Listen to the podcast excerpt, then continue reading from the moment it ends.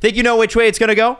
Make your bet at Sports Interaction. When the puck drop, Sports Interaction has you covered pregame, live betting on all major sports and prop bets. If you want to bet, head to sportsinteraction.com slash SDPN 19 plus and Please play responsibly. thank you, Steve. This is Agent Provocateur with Alan Walsh and Adam Wild, Powered by Sports Interaction, Canada's Sportsbook.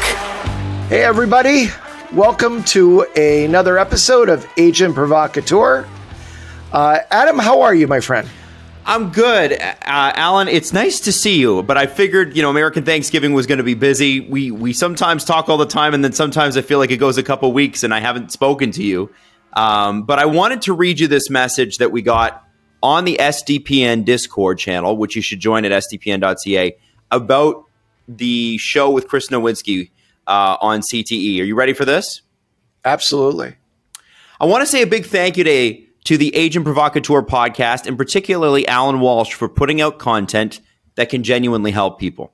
After listening to the last episode with Dr. Nowinski, I was shaken by the information I digested to the point where I felt the need to have a serious discussion with my dad about near certain damage he sustained playing 600 plus games in the NHL.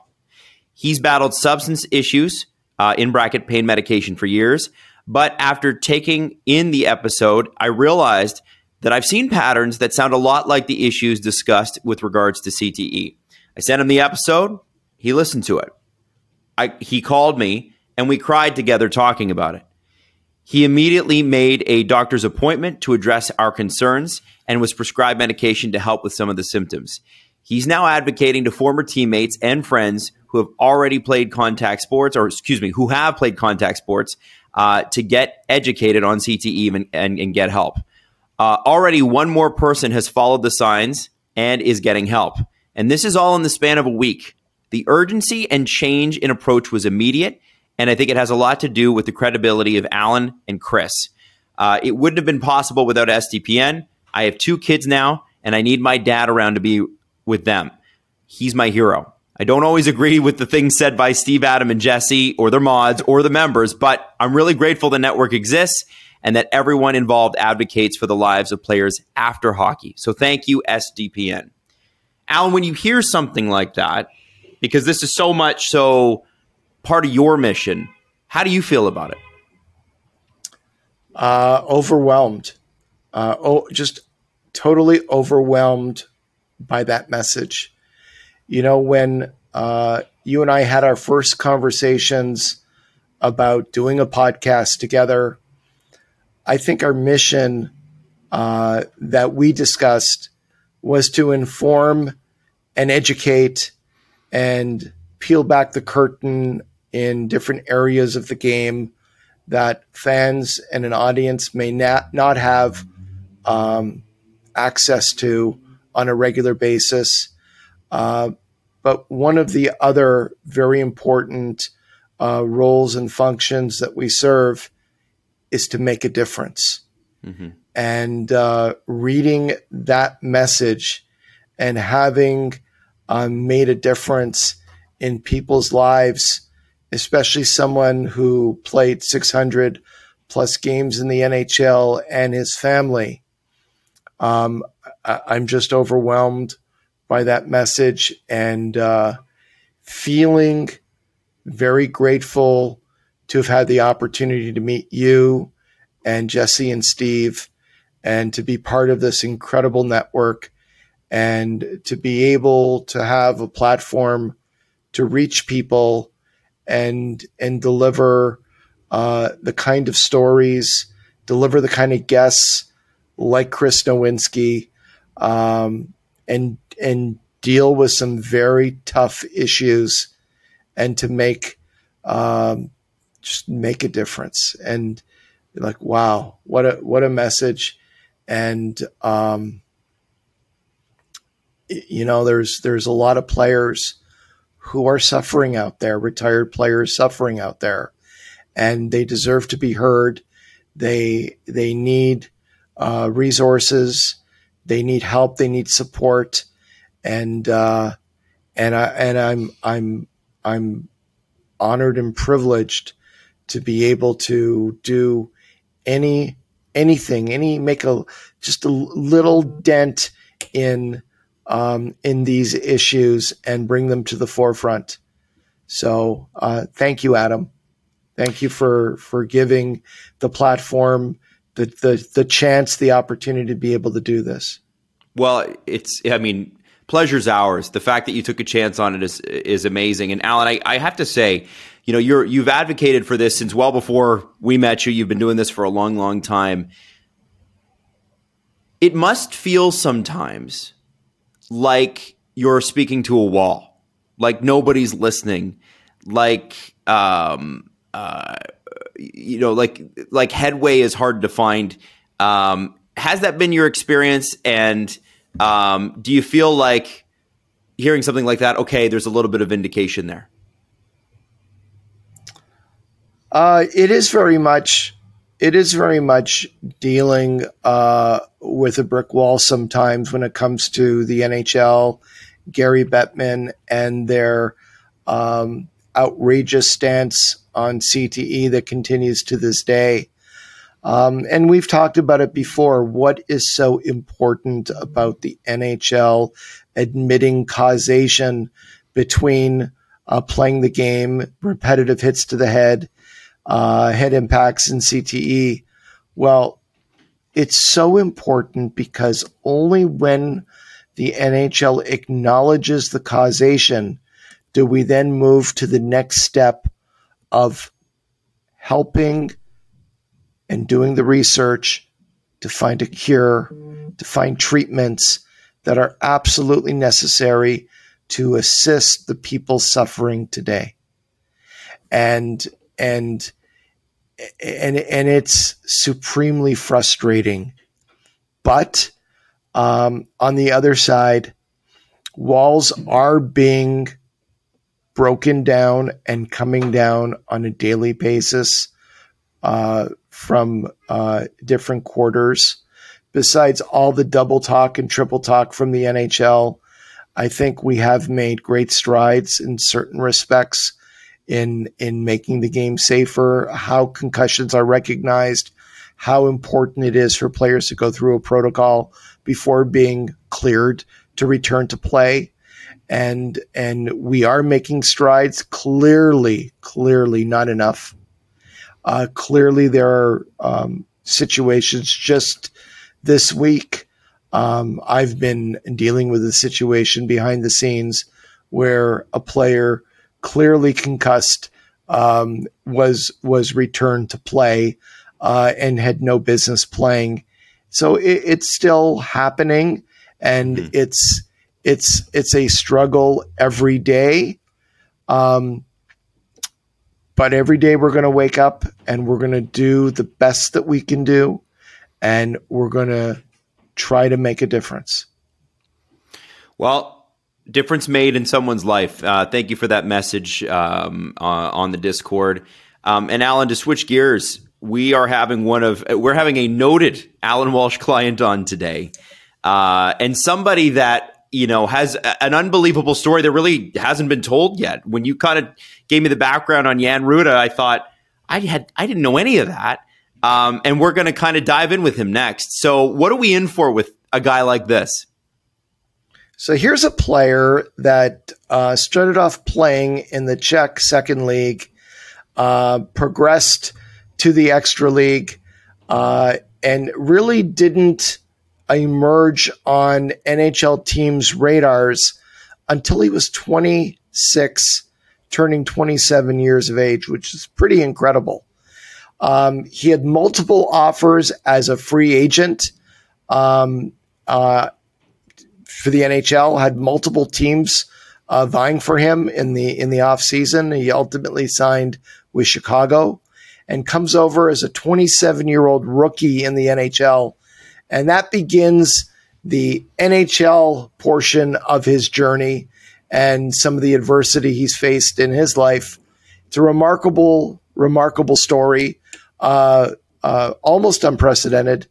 And he's a remarkable individual and human being. Um, won two Stanley Cups with Tampa. We're going to talk about that and uh, and talk about um, his experiences in free agency uh, as an NHL player and two-time Stanley Cup winner, ultimately signed a a three-year contract with the Pittsburgh Penguins, where he's playing right now. So, without further ado, why don't we bring on uh, Jan Rutta and get get right to it? Welcome to another episode of Agent Provocateur. I'm Alan Walsh with Adam Wild. How are you, Adam? I'm good, Alan. I'm excited for today. I'm really excited to have a noted client as a guest on the podcast, hailing from Písek, Czechia, the defenseman who was never drafted in the NHL draft gives new definition to the term late bloomer, started playing in the Czech Extraliga with Chomutov at 23 years of age, signed as a free agent with his Chicago Blackhawks in 2017 at 27 years old. We're going to be talking about that. Traded to the Tampa Bay Lightning where he proceeded to win two consecutive Stanley Cups. This past summer, he signed with the Pittsburgh Penguins as an unrestricted free agent on the first day of free agency. Let's give a big welcome to the podcast to Jan Rutta. yes, yes. Thank you, thank you. That was a that was a long introduction. Thank you. you can tell he's your agent yep. Yeah. How'd I do? Pretty good. Pretty good. I think you you didn't left anything. So yeah, it was it was quite long. so Yanni, why don't we uh, go back and start at the beginning? There are not too many players who've ever debuted in the NHL at 27 years of age and you have a pretty unique and interesting story and how you got from second league in Czech to uh, two-time Stanley Cup winner.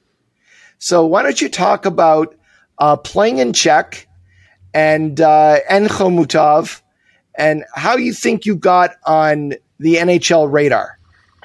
Uh, I mean, so the the last year, how I got on the NHL radar, that was just me playing in the Czech highest league and being on a national team and uh, just playing in those national team tournaments during the league uh, during the year. That's that's pretty much how can you get uh, noted by uh, by the pro scouts from from the from the NHL. But uh, yeah, the Czech second league. Uh, I was I was playing for a for a team in Czech that had high ambitions and and lots of money, but uh, they could not never get out of the Czech second league. So me being uh, just a young prospect, uh, it was uh, it was definitely a hard uh, hard way to to get into the lineup. So let, let's talk about the jump from second league to first league. How did that? How did you do that?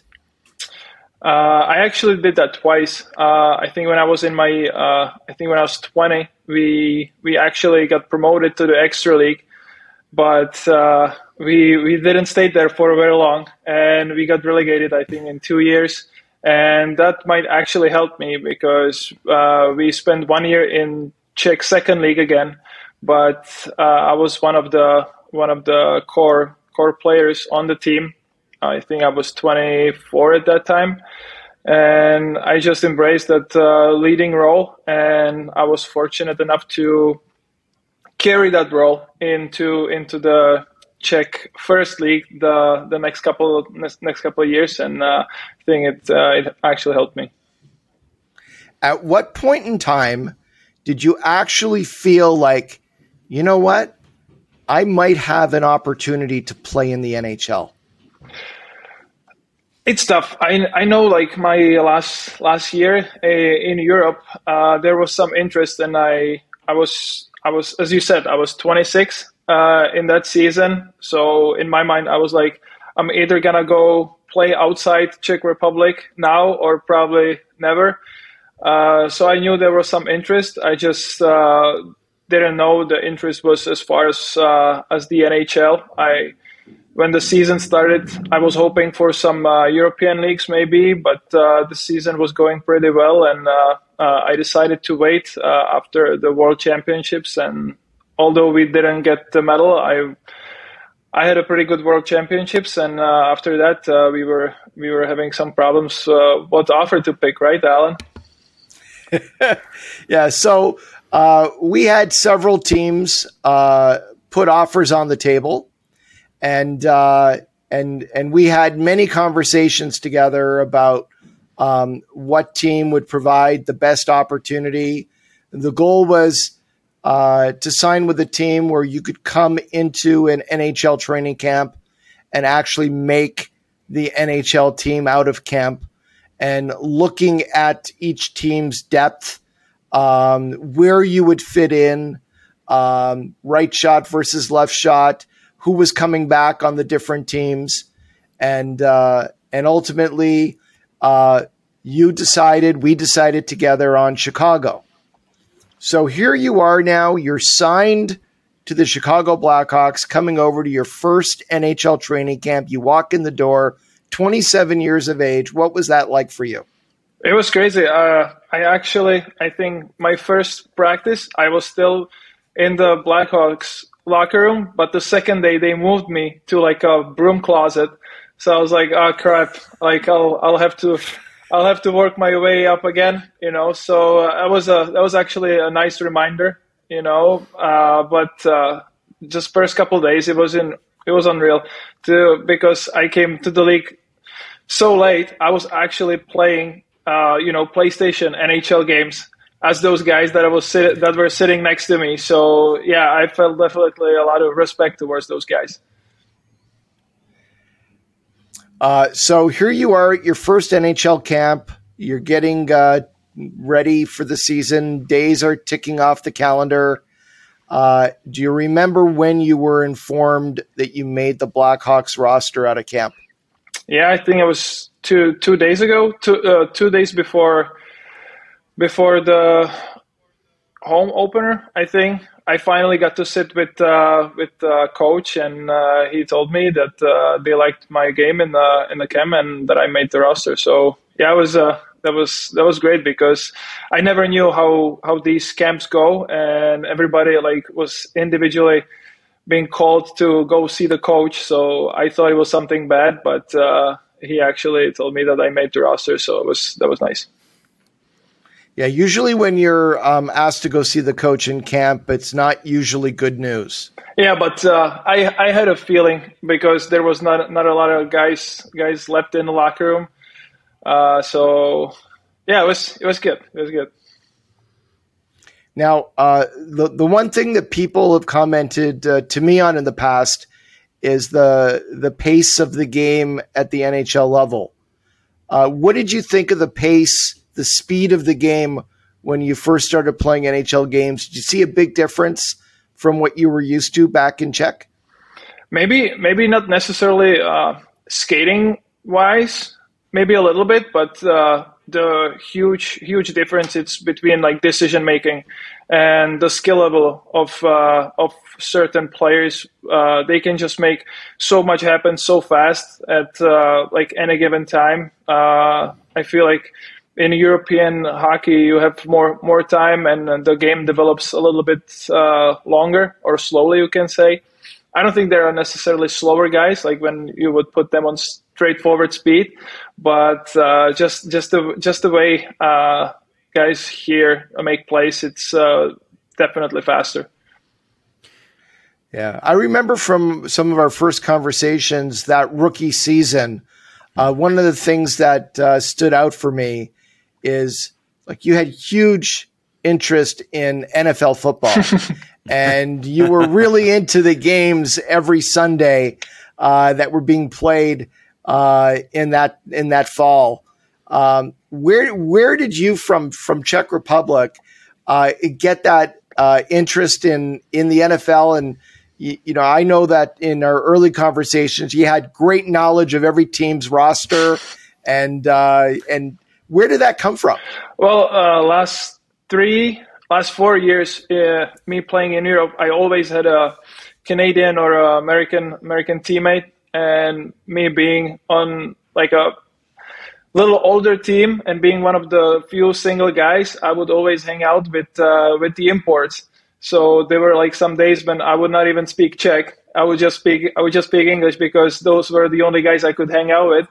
And obviously they liked they liked uh, football, so our schedule was really friendly towards that because I think we played Wednesdays and Saturdays usually. So Sunday I would always order a bunch of pizza and uh, and we would we would watch in my place and they got me into fantasy football. Uh, yeah, it was uh, it was pretty easy. Are you in a fantasy Adam? league right now?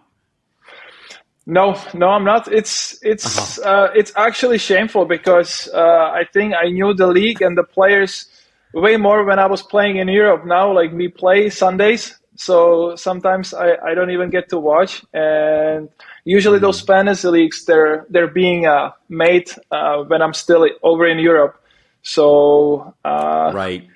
Uh, I'm I'm really bad with uh, with catching up and staying on uh, staying on uh, on a schedule and uh, like have like a remind remind me note to ask guys to get on the fantasy league. So then for the most of the year, I'm just like listening to them talking trades. okay. Now, Yanni, in your in your rookie season in Chicago, you didn't just make it to the NHL, you had 20 points in 57 games, which is uh, quite remarkable offensive production for somebody who's never played in the NHL before. Um, so you can assume by looking at your stats that the adjustment uh, was fairly seamless for you in coming over to North America. But what really was the adjustment like for you, getting used to living in Chicago? Uh, what were your impressions? What were you thinking? What were you feeling that year? Uh, you know, it was I you your pronunciation of Chomutov was amazing, but like that that, that city, like I don't I don't. I've I've been there. I, have been there. So, so you know so you know what kind of lifestyle I'm talking about, right? And then like when I got off the plane or out of the cab in Chicago, I was just in shock. And it continued like uh, when uh, the season started, the the volume of games and the travel and everything, I was I was just uh, everything was new to me. Everything was just like maxed out. You know, like so many games, practices, flights, everything. I was just I was just so overwhelmed and even when I got out to the city, you know, there was just like you sometimes you can't even see the sky, you know, and from like a small, almost a village, you come you come to the city full of skyscrapers, and uh, you know the city almost never sleeps. You know, it's uh, it's crazy. And um, you know, talk to people, let them know how teams in the in the Czech league travel. Uh, you know, are there charters? Uh, how, how, how is it travel compared to uh, what you experienced uh, the first time walking on the Blackhawks plane? Well, so like first time in the preseason, we flew the day of the game, right? That's pretty standard right. for a preseason. And everybody was like, ah, "Oh, hey!" Like on the on the plane, I could hear like you know like, "Oh, damn!" Like preseason, we we fly at the day of the game, and I'm like, "What?" because like that's how you travel in Czech League, right? You get on the bus, you pack your own, you pack, pack your own equipment, you put it on the bus, you sit on a bus. Sometimes you double up, and then you just drive somewhere. Depending on the team, I would say probably from like one hour to three hours somewhere. You play the game and then you go back. And and walking on the Blackhawks charter. Yeah, it was. I was just. Uh, uh, just waiting. You know, I was waiting for which seat's gonna be open. You definitely don't want to sit on a on a on the wrong chair. yeah. Did you any other things you learned uh, early in that year? The do's and don'ts for uh, uh, not necessarily a young guy, but a rookie coming into the league. Yeah, I think like some every team has something, right? Uh, so I would just usually just like observe be quiet and observe and like you know you get the ins and outs when like sometimes like the older guys they would get first off the bus or they would get first into the elevator you know and that's that's something that uh, you can like nobody's gonna tell you that stuff. And if you don't let the older guy go like you know for example into the elevator you're like viewed like it's it's weird you know right? So just uh, just getting getting the hang of it you know just i stayed back i i observed and uh, worked out good so, talk to us about uh, what ultimately happened in Chicago and what you think led to uh, to the trade to Tampa, and and whether you were expecting it or surprised when it actually happened. Yeah, surprised. Surprised. Uh, it was a tough season. Like my second year, uh, I, I, was battling some injuries and uh, I wasn't playing very very well, and the team team, I think we lost like nine, ten straight. They fired the coach, and I was like, okay, like this is probably not good for me.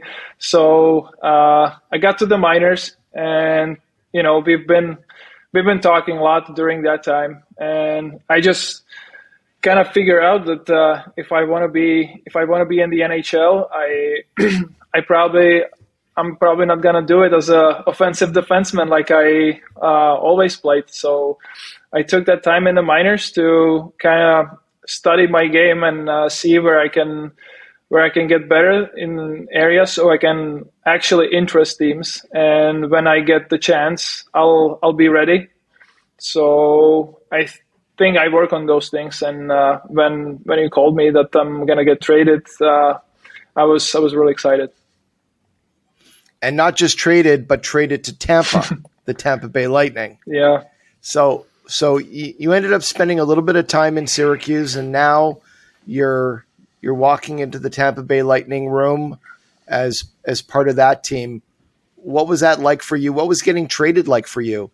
Uh, you'd never been uh, traded before, and here you are, you know, now with Tampa, a leading contender in the league.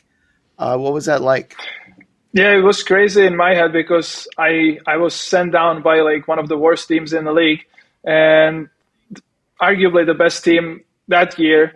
Uh, they they had interest in me, so I was uh, I was really happy. But at the same time, I was like just thinking like, damn, what are they gonna do with me? You know, I'm gonna need probably a lot of guys to get injured, so to to, to see some ice. But uh, and I mean, fortunately, unfortunately, uh, some guys got hurt and I got to showcase myself. And uh, uh, I think I stayed, yeah, after after the first call up, I stayed stayed there for three and a half years.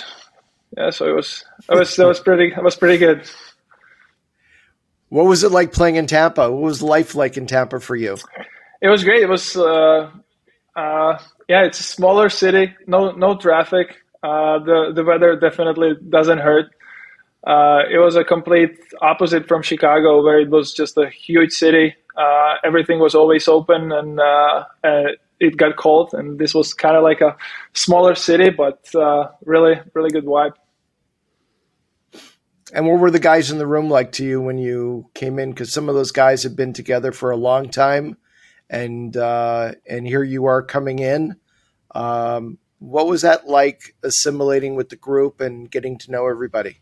Yeah, uh, as you as you said, like uh, they have a group group of guys, core of guys that've been there for so many years. So they definitely have like their tight bond. So for me to come in there, uh, it was huge for me that uh, Andre Palat was there because I I didn't really knew him at the time, but he was so welcoming and he he talked to me a lot. He introduced me to a lot of the guys and made the made the transition a lot smoother. So yeah, uh, I'm really happy that Andre was there because he, he not just Andre, but but Andre's wife. Yes, yeah, they they no they they both helped me a lot. You know, it's uh, one, one it's nice to speak your native tongue, but to actually have like a friend from all of the sudden in the locker room, it's it's huge. You know, it uh, it helps it helps bonding with the with, with the other guys, and that helped me a lot. Yeah, Adam. Well, it, I'm just thinking about this, Jan. You know, you're you're walking into you're walking from one of the NHL's teams on the downslope, right? And one of the NHL's worst teams to one of the NHL's best teams. When you were at those first few practices, who were the players that really stood out to you? Where you go, wow, I, you know, I knew this player was great, but I didn't even know I didn't know how great they really were. Yeah, I go probably I go probably with uh, Brayden Point and probably Victor Hedman. You know, uh, just just just the speed uh, Brayden Point can like he just flies up the ice. It's it was it was crazy to me, and uh, the way the way uh, Hedy plays the game, he's he's playing it like he's five five eight five nine, but in fact he's like six six six six seven, and that was just that was like those two guys. They were just like it's crazy. Now you ended up playing uh, with Tampa, um, we got shut down with the pandemic. Mm-hmm. And uh, when we started up again, uh, you ended up going into the bubble. And given that you went on, uh, your team went on an unbelievable run that year, um, you stayed in the bubble probably longer than anybody else other than one other team. That year was Dallas. What was that like for you? For me, it was it was crazy because uh, I broke my ankle. Uh, I think first week in the bubble, and the docs the doc said, "Well, if, if everything goes well, you might be able to to play in the finals." I was like, "Well, that's good." So, so the the next day I would uh, start basically just working out with my like my upper body, and that was everything I was doing for month and a half. So uh, I would say the first week, first week, it was a it was a lot of fun. You know, you I mean, you you lock six teams of uh, grown up adults, just guys, into into one one space with one bar. It's it's it's a lot of fun, but uh, once it got serious, it was just it was just a grind, and uh, uh, for me, uh, just not being able to play and uh, walk like use crutches for everything, it was just uh, it was it was tough, but uh, at the end of the day, it was uh, it was a great experience. Now, I've talked to uh, you before and a lot of players about the daily grind, as you describe it, of living in the bubble. You want to bring that to life for people and let them know what it was actually like, um, how you were isolated and shut off from the rest of the world when you were living inside that bubble. Yeah, it was it was it was bubble like you like you imagine like no contact with the outside. Uh, i was uh, i was kind of lucky because i was one of the patients zero with covid. So uh, i didn't have to test a, in the bubble. And i heard from the guys they had to test every day and it was depending on the doctor but uh, sometimes they were testing and sometimes they were looking for it you know? You never you never knew how deep they were gonna go. Uh, so so at least there there was that. Uh, uh, I didn't I didn't have to I didn't have to test, but yeah, there was not not much to it. You know, uh, just uh, practice game and uh, eat and sleep. And how Did long you, were you ultimately in there? I don't know. I think we were spent two months, maybe. We were we were in the wow like I must I must say we were in the lucky group too because we started in Toronto, which was much better than Edmonton, and right. then we got to change the scenery after after a month. But the first couple days in Edmonton, that was that was really tough. Like compared to Toronto, that looked like prison. Like that uh, little outside area when we were supposed to get free air, fresh air. Oh my god, it was it was depressing. Like everything the, was the, great. The prison yard. Yes. The prison yard. Yeah, what, yeah. what was it? What did it yeah. look like? It was uh, i'm sure it looks fine now when it's not you know uh, like around like there's no like fences around it it looks probably fine but it was just like a concrete stuff with uh, benches there was like probably one basketball hoop and that, that was it did yeah. you did you play a lot of video games? Did you get good at anything? There's a lot of people that like they got into coffee or they got into cards or what what did you sort of what did you do with your spare time? I can't tell you. Uh, I'm sure I was doing something, okay. but uh, I, I, was probably playing games because I, I couldn't do much. I, I, I wish I could play like uh, a lot of guys p- picked up pickleball. You know that that game looked fun, but uh, I was on crutches, so I could only do right. I could only do so little. So yeah, it was video games for me, but uh, I don't think I got any good with them. Now, uh, when you were going into the bubble, there was a brochure distributed to um, a lot of the NHL teams and NHL players, and it showed um, golf outings were planned in Edmonton to go out to the golf course where guys could golf. There was uh, restaurant visits that were planned um, in this uh, nice little brochure that was distributed around. Did any of that actually happen? You know, I think I think it did. I think uh, there was an option of go fishing maybe in Toronto. I have to I have to say uh, to compare the two bubbles, like the Toronto bubble was actually amazing. There was there was the BMO field, which is for soccer or Canadian Canadian American football. That's right. And for MLS, MLS, yeah. you could just walk there. There was like two restaurants inside. You could play any sport imaginable. It was like the Toronto bubble. That was you're still talking about bubble, but it was it was amazing. You you had you had uh, you had pool on the top of the hotel. Like some people would probably pay a lot of money just to, to go on a vacation like that, and we were lucky enough to be to be locked in there for a month. But uh, the Edmonton, it was getting like colder too, so I was I wasn't that great. And that was uh, that year was the first year that Tampa ended up winning the cup. Um, when you were part of the team, and you won it inside the bubble uh, in a in a final series against Dallas. So coming from Czech League, uh, signing with Chicago, being traded to Tampa, and now you're a Stanley Cup champion. You want to talk about the feelings that you had uh, at the moment the final game ticked down and you guys are Stanley Cup champs? Yeah, I actually didn't play the last game. That made it even worse. I was I was so nervous. You know, I I think I played from game two to five, and then I didn't actually play the last game. And right. so just like watching the game makes it so much so much worse than actually playing in the game. So we were just you know we just like got dressed in like uh, outside locker room uh, when we were when we were leading, and uh, when it actually happened, I, I could not believe it because uh, Steven Stamkos he was uh, he was in that locker room with us. He he wasn't playing too.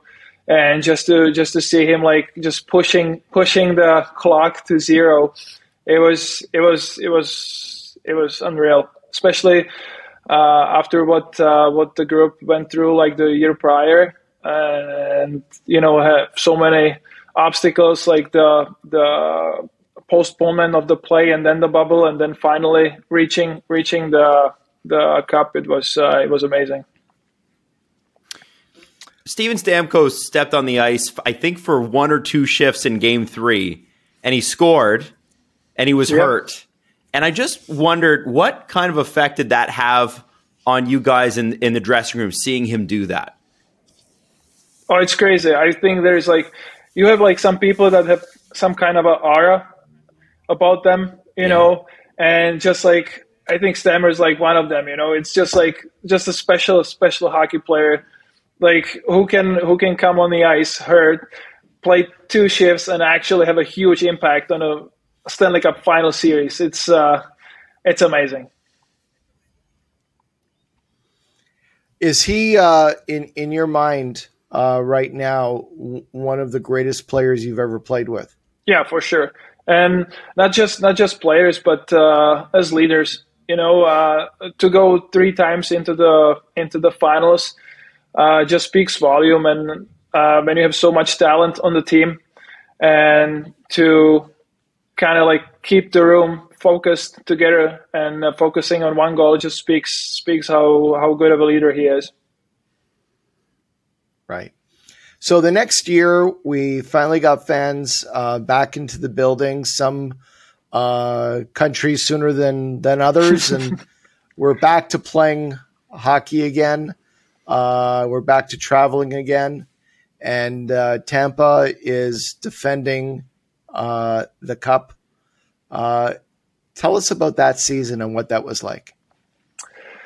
It was it wasn't too bad. I actually really liked when we played almost like a baseball kind of series when we would go to Chicago and played like three games and then we would be at home and played some team four times too. I think that was that was that was pretty neat. That was that was that was pretty good. But yeah, uh, the season was. Uh, I don't think we got fans until last few games in uh, in the season. So it was it was definitely weird it was, but we were kind of used to it from the bubble. But uh, it was it was great once the playoffs started that uh, that the fans got back into the buildings. And what did it feel like playing with fans again and getting into the playoffs and and going on another run? Oh, it was. What was that like for you? It was crazy. Like there was like 2,500 fans, and we felt we, you feel like so amped up for the game. It was insane. Like you have a building for 20,000 and like before before the pandemic there would be 15,000 and it would be like oh like tonight like the fans are really not into it and there was like 15 1500 fans and everybody was just oh let's go let's go it was yeah it was it was crazy just like we needed just like that little yeah so it was it was it was great and especially like the first se- first series when we started with Florida it was uh it was on it was good uh, so tell us about the playoff run the second year now and uh, what what that was like for you. I was actually so happy that uh, I was able to play the whole playoffs. You know, all kind of uh, healthy. I was not healthy, but I was playing relatively. Relatively. relatively. yeah, but mm-hmm. but just just uh, just to be able to win it second time is is amazing. And when I think about it, you know, the first first time we won it, I was not feeling like a huge part of it because because of the injury, and uh, I could only help the team with uh, with a few games. So uh, being able to play the whole run, it was it was just like for me personally, it was it was amazing. So you end up in the Stanley Cup Finals playing against Montreal, and uh, and you're going for your second cup in a row. And uh, tell us what it was like as the series progressed. At what point do you start thinking, you know what? I think like we can we can win this again. We're going to win this again. Yeah, game. I mean, even like game one when we got when we when we played the first game, I think everybody in the locker room was like, okay, like this is this is a team that we can that we can definitely beat. And once we once we won game three in uh, in Montreal and we were up three nothing, uh, I think everybody was uh, was kind of thinking like, yeah, it's it's probably it's probably on a right way to happen to happen again. It's just like the series. I felt I felt so bad for Montreal because uh, you know the the fans like they're they're amazing and like the the stadium. It's like uh, it's like one of the most known stadiums for hockey, and uh, you finally get to play Stanley Cup Finals in there, and you have I don't know how many thousands people outside and there was just like no, almost nobody inside. Was, I just I just felt really bad for the people and uh, and for the players too because uh, the fans can play a huge huge huge role in uh, in especially in the playoff game and uh, I think they were just uh, not robbed but uh, you know they they were they were missing that element. So Tampa, you're now going into Game Five at home and uh, and what do you remember about that game? Oh, nothing. It just blurred. You know, like like these these these games, like it was a one one nothing game. Like those games are crazy. You right. just want to get on the ice, just not get scored on, and get back on the bench in one piece. okay, just don't make a mistake. Before, don't make a mistake. exactly. But the year before wow. in the bubble, you're not in that game, and now you are, and uh, and here you are. It's one nothing, six minutes left, four minutes left, two minutes left. What's that feeling watching the clock? What's the what's the feeling like on the bench as you're watching the clock, you're watching the game, and everything's happening? Same as I said, even like so, like when I got a shift, you know, in the third period, I felt like so confident, like being on the ice, playing the shift. Then I got on the bench, and all I could do was just like watch the clock and be nervous. It was crazy, and like obviously, like other guys were finishing the game, so I was just like sitting like in the, I was just sitting on the bench and I was just watching the clock, and like even when like the clock hit zero and everybody was just jumping on Vasi, I think I'm like the last guy getting off the bench and not because like I wanted to be. I just like couldn't believe it, and I was like still watching on the clock. now, now I was there in Tampa for that game, and uh, and I was sitting next to your girlfriend, now fiance, um, when all of that was happening, uh, and and I remember watching you and seeing the look on your face on the ice celebrating and I also had the opportunity to be sitting next to her and seeing the reaction uh, that Denisa was having as well. And, uh, you know, it gives me a little bit of a, a different perspective because I see the joy in your face, but I also see the joy in her face as well. And, uh, and when you came out of the room after, I was there when the two of you saw each other for the first time after winning it again. And it was a pretty emotional moment, an emotional scene.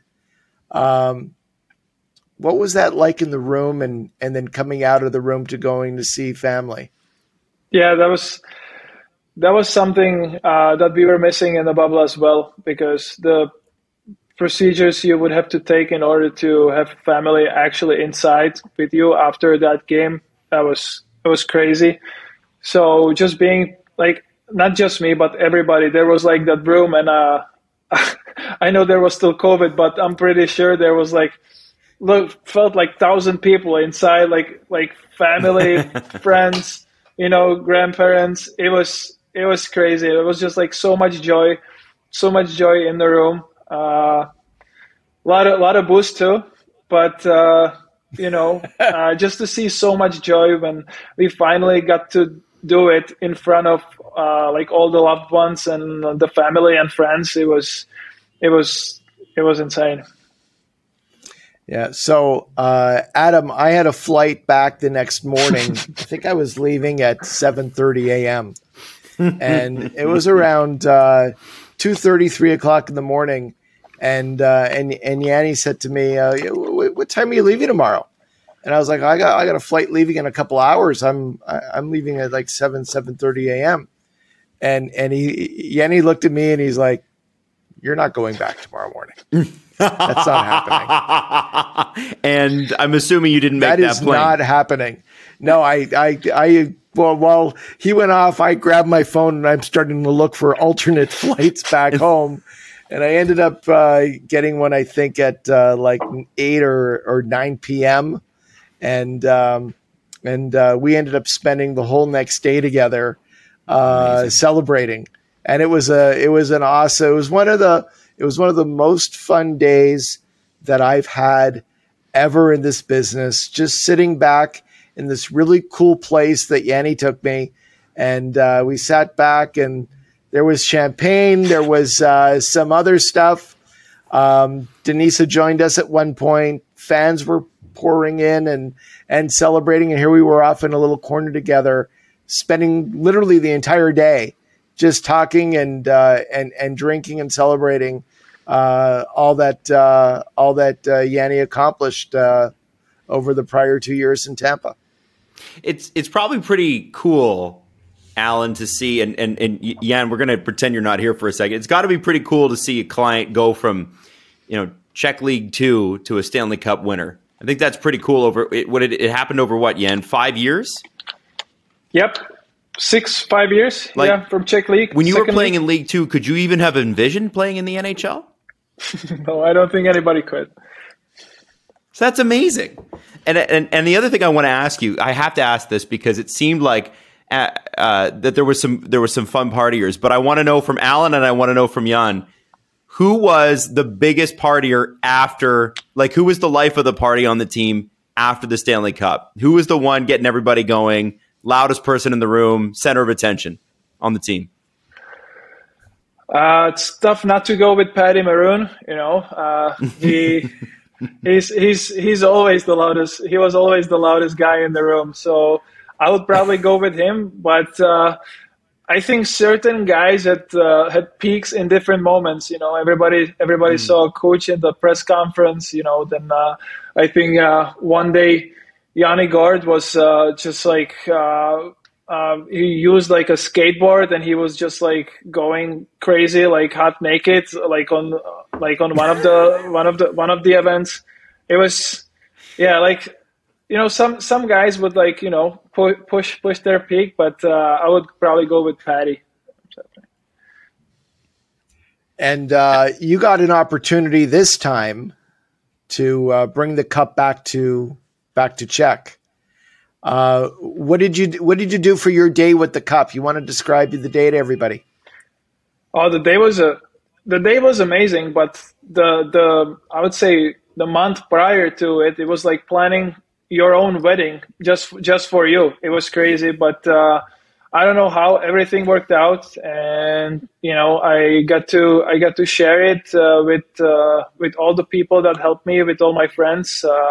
I got my hometown uh, elementary school to to to see it because uh, I remember uh, Stan Neckar. He actually won the cup. He's from my he's from my hometown, and uh, I remember he won it with Tampa. Yes, yeah, and I remember yeah. I remember actually seeing the Stanley Cup when I was a little kid. So I did the same thing oh. he did, and that was that was that was pretty cool.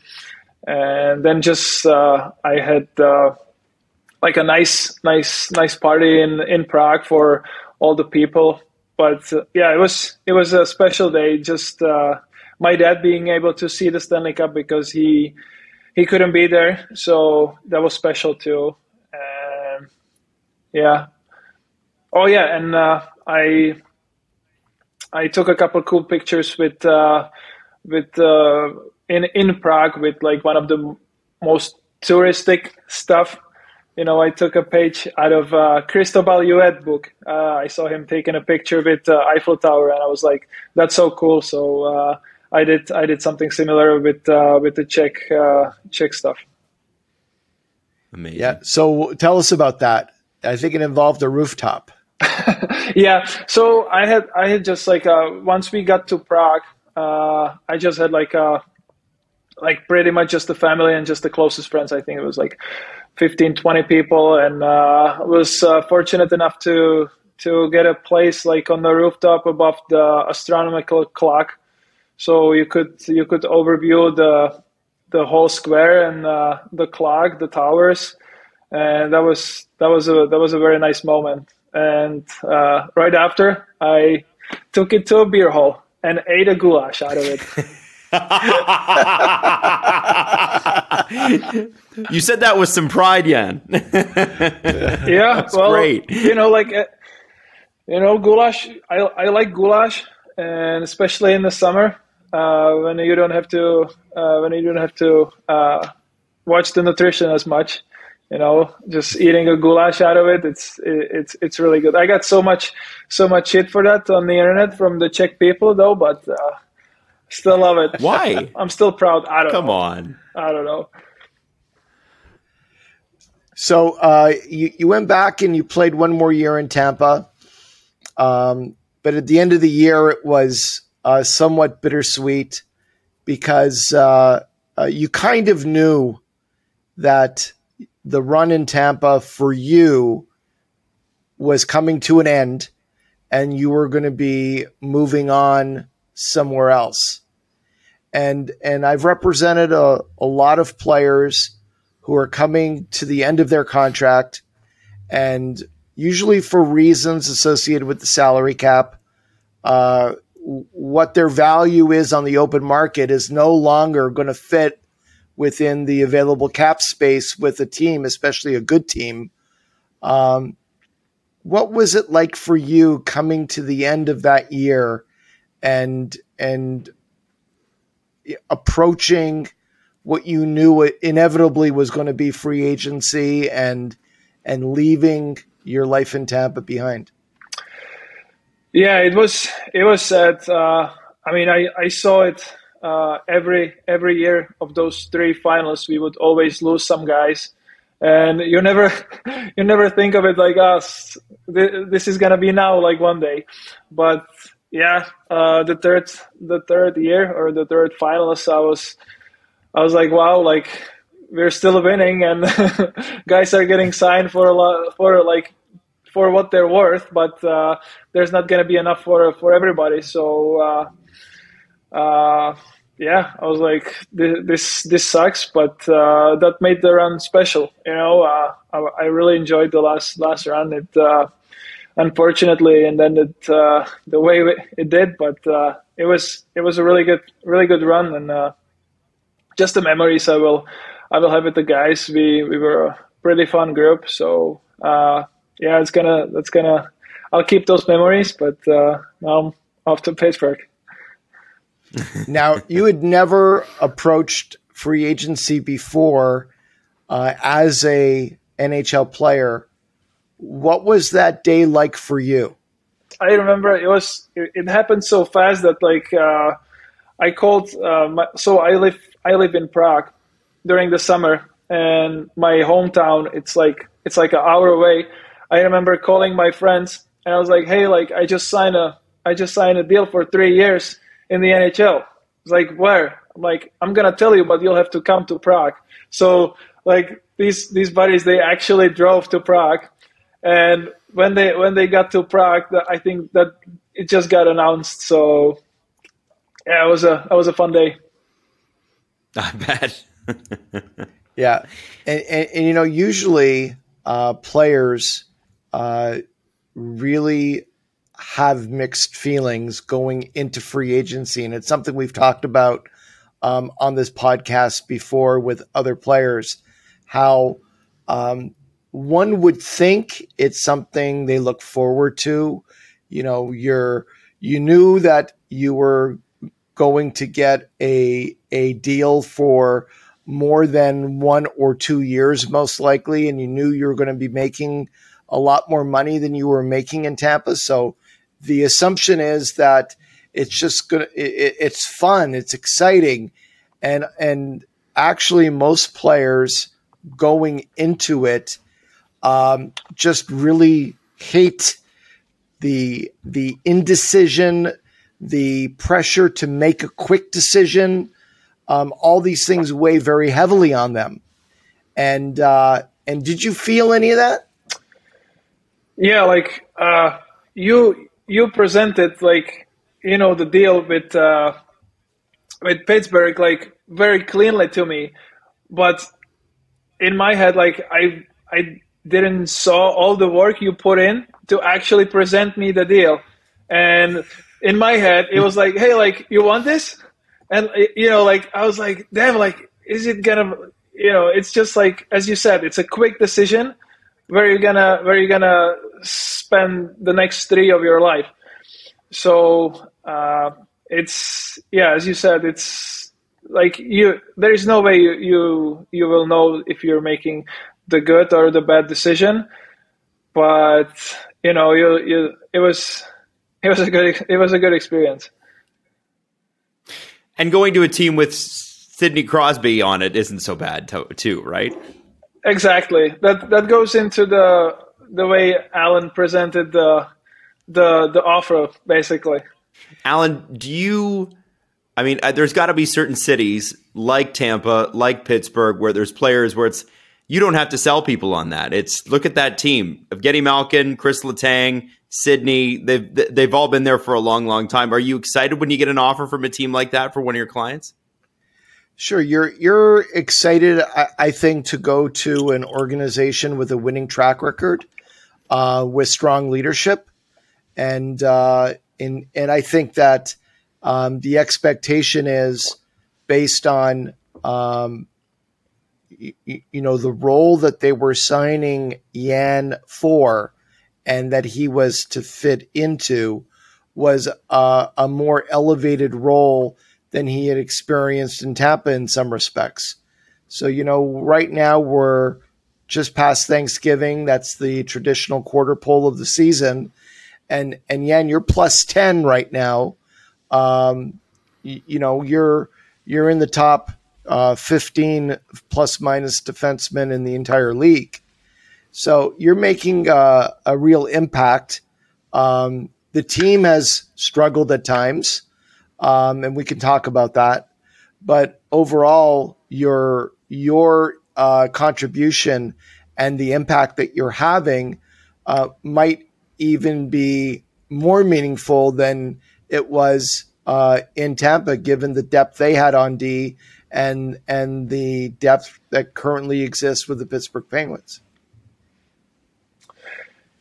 Yeah, I mean, you mentioned my position. I'm I'm really I'm really happy that uh, I I get to play uh, more penalty kill here.